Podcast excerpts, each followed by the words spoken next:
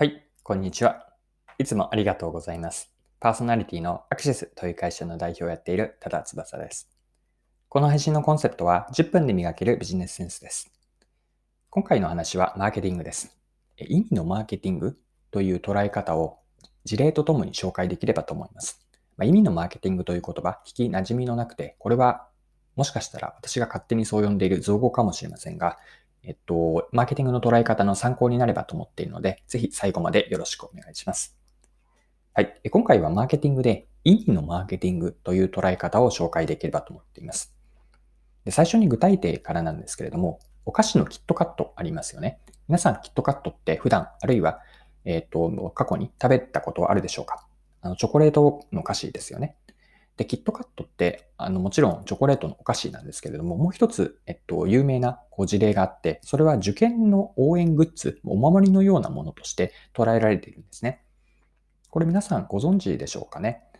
キットカットです。あの、キットカツトという、これは福岡とか九州の方の方言で、まあ、必ず勝つという意味なんですけれども、キットカツトというところまで入るので、これがキットカットに近いというところから、九州の人々で、こう、売り手であるネスレなんですけれども、メーカーの意図しない意味合いが生まれて、ま、それが、えっ、と、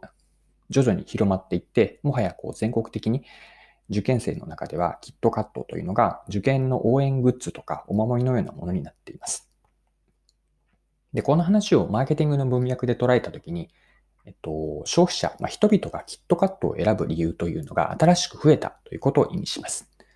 もともとはチョコレート菓子として、まあ、美味しいチョコレートのこうサクッと食べられる、気軽に食べられるというお菓子だったんですけれども、それに加えて受験生、受験に合格するためのこう必需品、アイテム、お守りとか、あるいは応援グッズとしても捉えられるようになった。つまり応援グッズという意味合いからも選ばれるようになったわけです。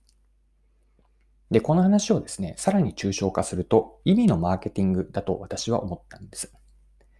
で、意味のマーケティングの元々の言葉は意味のイノベーションなんですね。意味のイノベーション、皆さんご存知でしょうか？で、これは何を言っているかというと、技術的な革新がなくても意味合いに新しいものができることによって、ま、それをイノベーションのように捉えているんです。で、具体例としてよく意味のイノベーションの例で出てくるのは、ろうそくなんですね。で、ろうそくってかつては、かつてというのはかなり、え昔の話なんですけれども、こう今の電気の電灯の代わりに使われてましたよね。ま要は部屋とか夜でもろうそくをつけることによってその空間を明るくするために使われていました。でやがてろうそくというのは電灯にとって変えられたので、今の電気ですよね。とって変わられたので、部屋を明るくするという用途には適さなくなったんです。まあ、今の時点で何か暗いところを明るく、部屋を明るくするために使えるろうそくを使うって、まあ、それこそ非常時のような停電中ぐらいの時でしか利用シーンってないですよね。では一方で、ろうそくというのは今廃れてしまって全く使われていないかというと、むしろ当時よりも、まあ、もちろん世界の人口が増えているので、一概には比較できていませんが、ろうそくというのはいろいろな場所で使われていますよね。こうキャンドルの、なんていうんですかね、むしろ暗さとか、あの炎のこうぼやっと、えっと、揺らぎというのが、こうなんとなく心に安らぎを与えるような、その空間の雰囲気を作るため、例えばレストランとかバーありますよね。そこでろうそくがあることによって、むしろあの暗さが、えっと、価値になっているわけです。で、これが意味するのは、ろうそくの使われ方が変わって、人々のろうそくへの認識とか価値イメージが変わったんです。で、これがろうそくという本体そのものの機能は、大幅にはアップしていなくて、もちろん、あの、アロマの香りがするろうそくというようなものはあるんですけれども、基本的にはろうそくというのは火をつけて燃え尽きるまでこう燃えているという機能自体は変わっていないんだけれども、人々の使い方とか認識、価値イメージが変わった。これが意味のイノベーションの一つの例のろうそくなんです。で、ここでキットカットに話を戻すんですけれども、さっき意味のイノベーションから意味のマーケティングといったように、キットカットというのは意味合いが変わったんですよね。こう中身、こうチョコレート菓子としての中身自体、まあ、機能というとちょっと大げさかもしれませんが、チョコレートとしてのもの自体は変わっていなくて、あくまでキットカットをお菓子という認識から、受験のお守り、合格祈願のアイテムといったものに、こう、人々の認識が変わっただけなんですよね。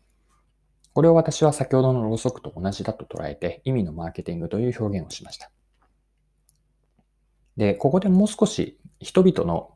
例えば今回でいうところのキットカットの意味合いの認識の解像度を高めていきたいんですが、分解していくと私は3つに分かれると思いました。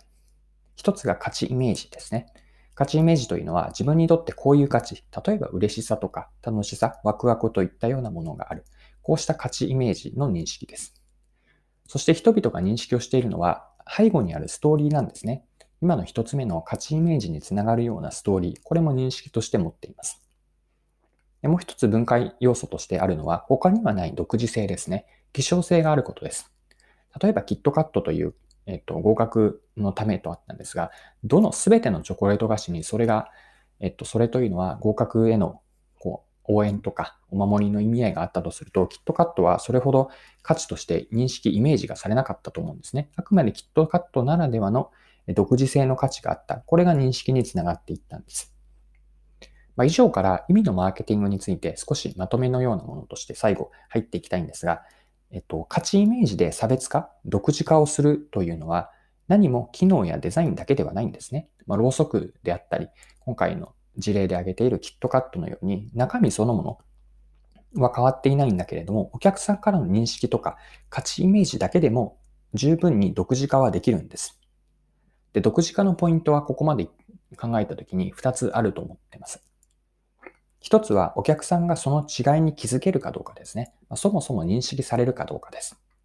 で、もう一つが仮にその認識を気づかれたとして、気づいたとして、お客さんにとってその認識の違いは嬉しいことなのかどうか、価値があるなのあるかどうかなんです。で、今の二つですね。認識されるかと、その認識、違いが価値があるかどうか。この二つのポイントをキットカットにもう一度最後当てはめてみます。で、一つ目のえっと、違いに気づけるかということなんですが、キットカットには、まあ、キットカツという語呂合わせがあって、合格アイテムの根拠があるからこそ認識されたと思うんですね。これが何もなくて、単に、えっと、このチョコレートは合格のためなんですと言われても、ストーリーとしてつながりが薄いですし、なぜそれがそういう価値をあるのかという根拠がないので、人々の認識というのは気づかれにくい。言われても、こう、スルーされてしまうようなものなんですけれども、キットカットにはそれがキットカツという分かりやすいこうネーミングにつながったこと、ネーミングでキットカットとキットカツという分かりやすい一致から人々は認識に、えー、認識をすることができました。気づけたんですね。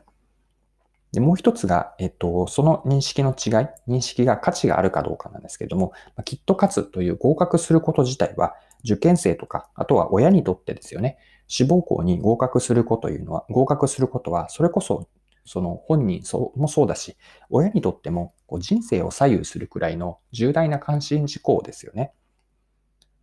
まあ、その願いを叶えてくれるかもしれない。もちろん願掛けということは分かっていても、どこか受験の時というのは特に辛い時という場合に思い返した時に、藁にもすがりたい思いというのは誰にもも、誰しもが持っていると思うんです。